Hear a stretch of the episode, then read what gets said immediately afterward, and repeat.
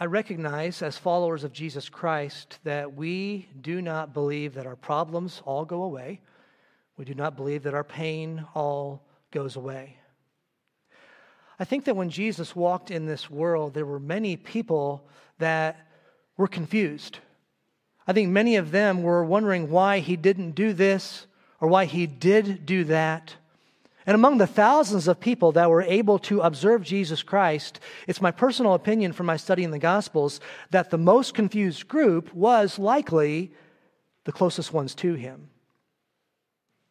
I think that the disciples were ones that oftentimes would scratch their head. Now, they were close to him, so they saw the miracles. Some of them were wonderfully able to um, just have, some, have God present some information to them that they could repeat back, and Jesus would say, It's not you that knows this, God has revealed this to you. But with all that said, I think there were times when they were so confused. And I understand that. I understand because I've given my life to Jesus Christ, it does not mean that there will not be times of darkness. And they oftentimes heard Jesus say these words My time has not yet come. But then there was a day that was different. There was a day that I have to believe that group of 12 and the women that were with him following, where they were looking on and they said, Now this is more like it. Palm Sunday, the day when they would not only call Jesus a prophet and not only a healer and not only a teacher, but they would call Jesus king. That's what we've been looking for. We knew this day was coming, they must have said to each other. And what we'll see in God's word today is that God's ways are not man's ways. And wonderfully, God's ways are always better than what you and I could come up with. Would you turn with me to John chapter 12 in your Bible? We made a change in the reference there from the bulletin. Turn to John chapter 12. And as we look at God's ways not being man's ways, I think this is going to apply so well to us today. This familiar story that the children were already encouraged with, Christ riding in towards Jerusalem on a donkey. What I see first in this passage that I think applied to the Jewish people and you and I as well is that you and I need to set our expectations for what God can do. There's an expectation among the people at this point. They are expecting something. And of course, their expectations of Jesus Christ um, they were singing his praises, but it's my contention, and we'll see in the scriptures, their expectations were not high enough. In this celebration day, when Christ rides in and they're shouting Hosanna and they call him king, I want us to learn today what that word Hosanna means. Some might venture a guess, but if you break that word down, what it actually means is save now. We cannot fault the Jewish people for shouting out, Hosanna, save now. We need a redeemer, and we need to not, um, you know, underestimate the oppression. What do they want to be saved from? Well, they wanted to be saved from the, the Roman uh, leaders that were oppressing them. There was a Roman occupation of Israel, and they made their lives miserable.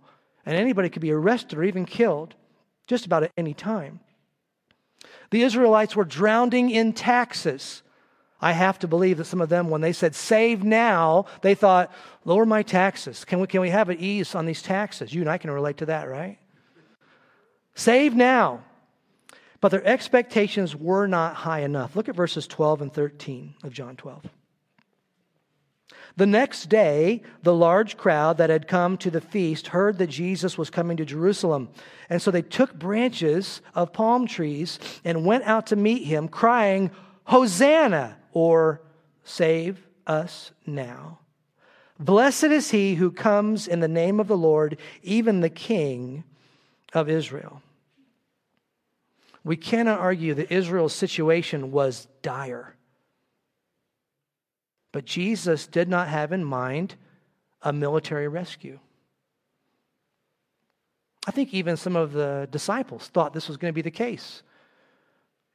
I, I halfway think that some of them, when they were followers of Christ and they were watching Him, probably some of them started to maybe to do some, some exercises, maybe some push ups. Maybe they started to hone up with a sword if they had opportunity to, because they thought this is going to be our deliverer. He's going to deliver us from Rome. And the taxes and the oppression from Rome were terrible, but that wasn't high enough. We have a, a wonderful volunteer here at the church who, for, for quite a few years, ran our children's Christmas program.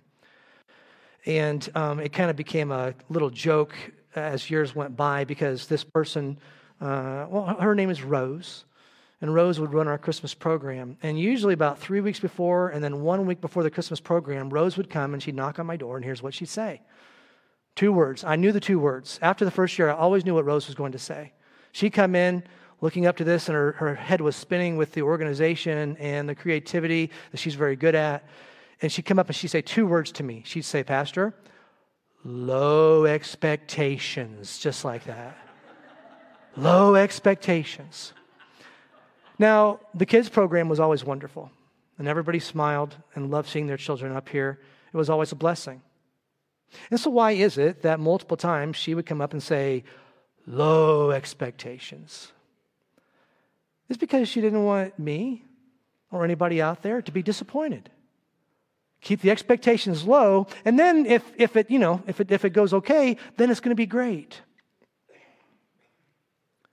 You and I have a habit of setting low expectations for our God. Maybe if I've seen it before, then I will pray for that or expect it. I understand your limitations, but our God has no limitations. And so these people, as Jesus was coming in, they just wanted deliverance from Rome and from the oppression and from the misery of their life, and someone to come in and be a religious leader for Israel and their expectations were too low. Rejoice because someone greater than all the prophets is coming to Jerusalem. But let me ask this question on a day like today when the kids are shouting, Hosanna, and we encourage you to sing out and rejoice. When Jesus was on that donkey and he was heading toward Jerusalem, was it true that everyone rejoiced when he was coming? No. Jesus had enemies. There were some that were not in line with what God wants for mankind. And so they did not rejoice. In fact, they started to plot his death. And that's the next thing that I see in our text here. That's that you and I need to learn both the positive and the negative side of fear.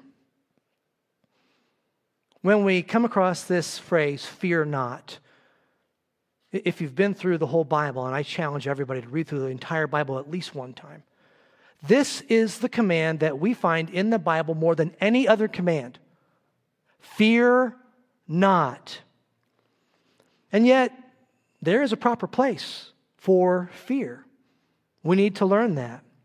Look at verses uh, 12, or I'm sorry, 14, and then the first part of 15. John is going to quote from Zechariah. Verse 14 of John 12.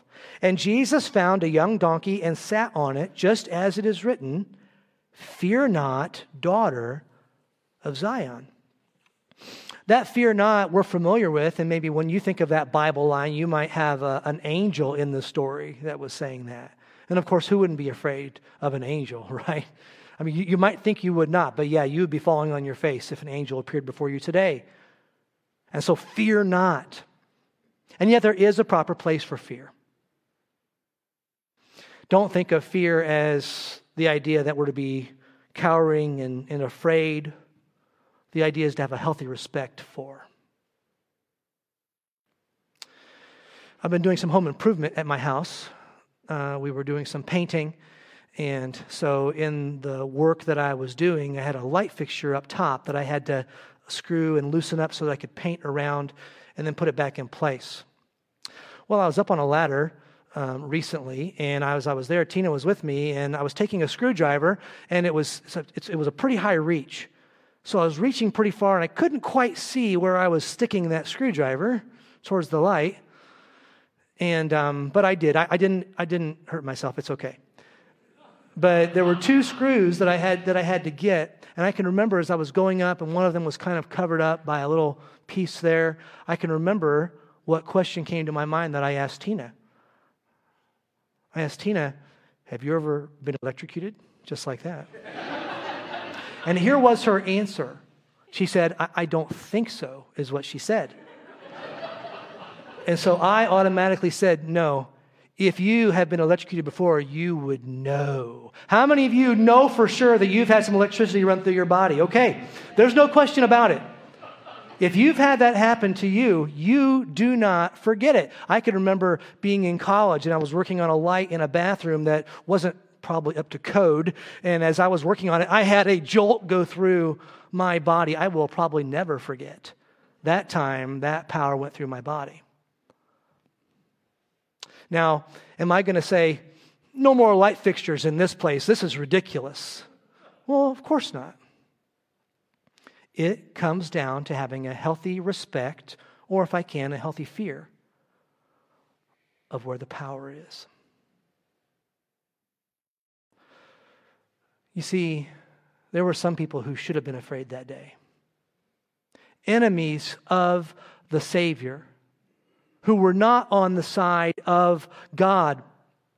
And so when we come to our God and when we shout Hosanna and when we hear the command, fear not, we understand that He has something that is so wonderful. And even for His children, we don't walk in fear of Him unless we get out of His path for our life.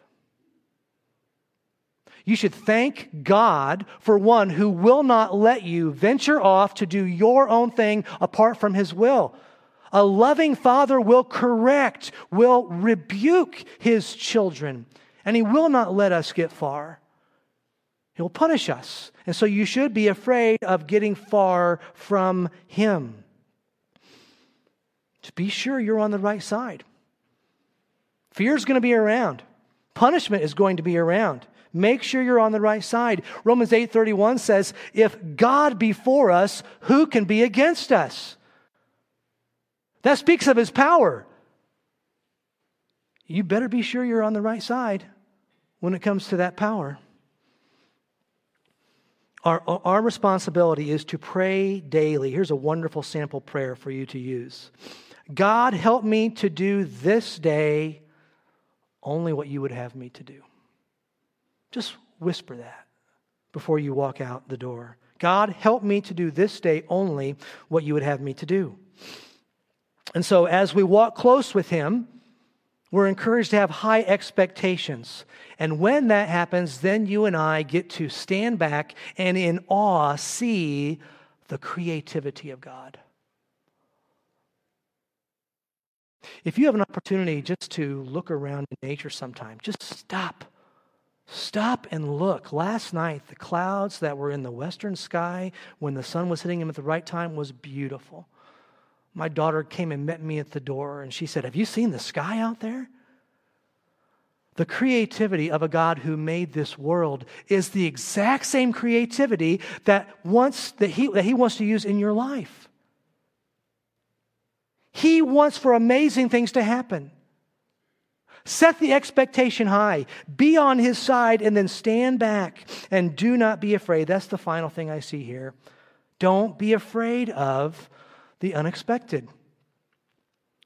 Lots of us, we don't care for the unexpected. That's not my routine. I've never seen that before. This is freaking me out. Some people do not like to be surprised. Look at verse 15, John 12. Fear not, daughter of Zion. Behold, your king is coming, sitting on a donkey's colt. I want to help emphasize my point that we need to not be afraid of the unexpected by going back to the prophet that John was quoting. I'm going to read Zechariah chapter 9, verse 9. Listen for the word. I'm going to, I'm going to set this up. Hopefully, you're going to knock it out of the park. Listen for the word that Zechariah says that we don't find in John.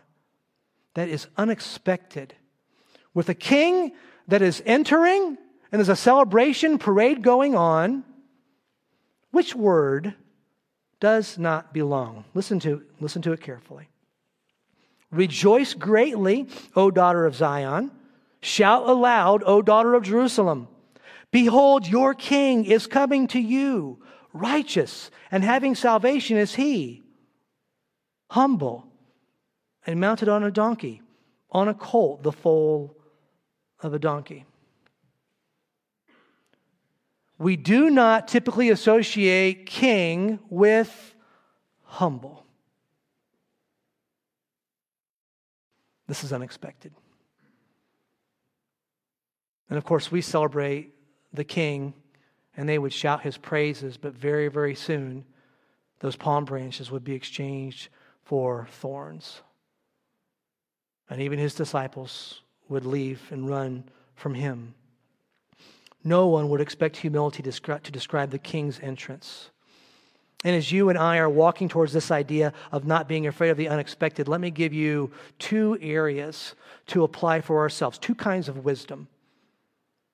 And several of you already have both of these. Some of you have one or working on the other. Two kinds of wisdom. One is the wisdom of experience. If you've been around for a while, some of you have that gray hair, some of you don't have any hair.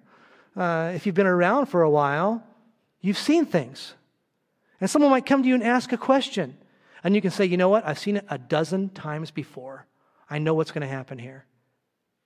And you can just share your wisdom with a young person. There's another kind of wisdom that I want us to focus on, and that is talking about, that, that goes to our point of not being afraid of the unexpected, and that's the wisdom of walking by faith. There is a little bit of benefit to us being able to accomplish something totally on our own. A little. But when we work and then give God the place where He has to be involved, that's where the major reward comes in. That's where God, in His incredible creativity, comes shining through. I do not know how it will happen, but I do know the God of the impossible. And so let's pray for it. Let's ask Him. Let's do everything that we possibly can do on our own, and then let's say, God, be involved. I pray that most Sunday mornings before we come to church. I've, I've studied and I've prepared. But if the Holy Spirit is not involved in the receiving of this message, it will fall so much shorter than what God can make it. Walking by faith, not knowing how it will happen, but knowing the one who can make it happen. Maybe it'll become a song someday. In 1984, uh, Frank Garlock wrote these words in a song that oftentimes pops into my mind. I don't know how God hangs the world on nothing or how he keeps the planets each in place.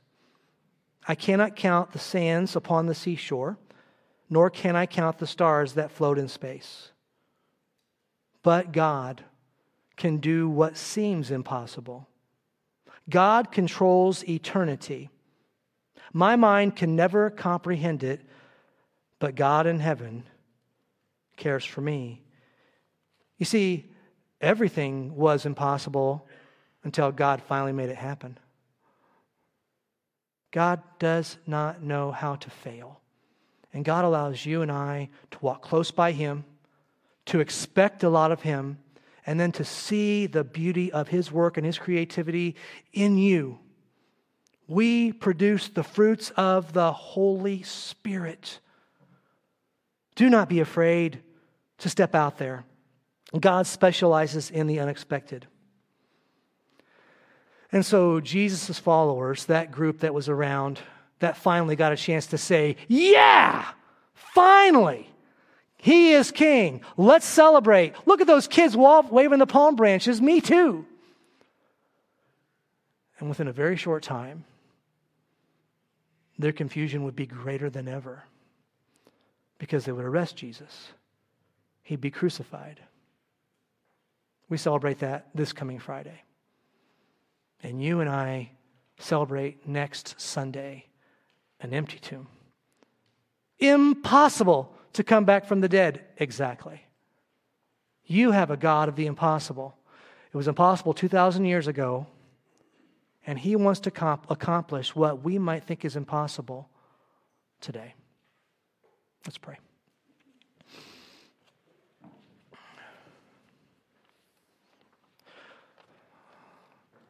Oh, all knowing, all powerful, and all loving God. We praise you that we can get an image of Jesus Christ in our mind riding into Jerusalem. Even some of us can just take that low hanging fruit and be glad that they sang that day for him.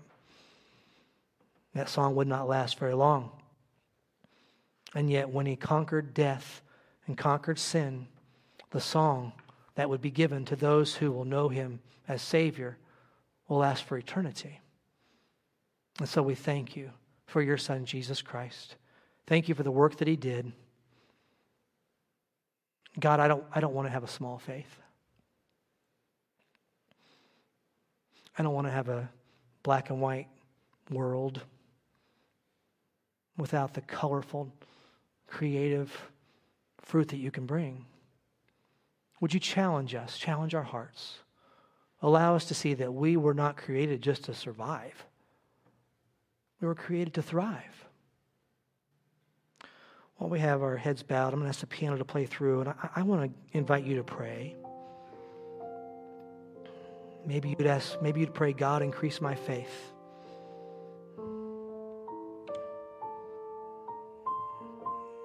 Maybe you'd pray, God, give me faith. Maybe you're not confident you've accepted Jesus as your Savior. God died for your sins. You don't have to die and be separated from ever in a place called hell. You can ask Him to save you even in this moment. God, forgive me, a sinner, based on what Jesus did on the cross. Make me your child.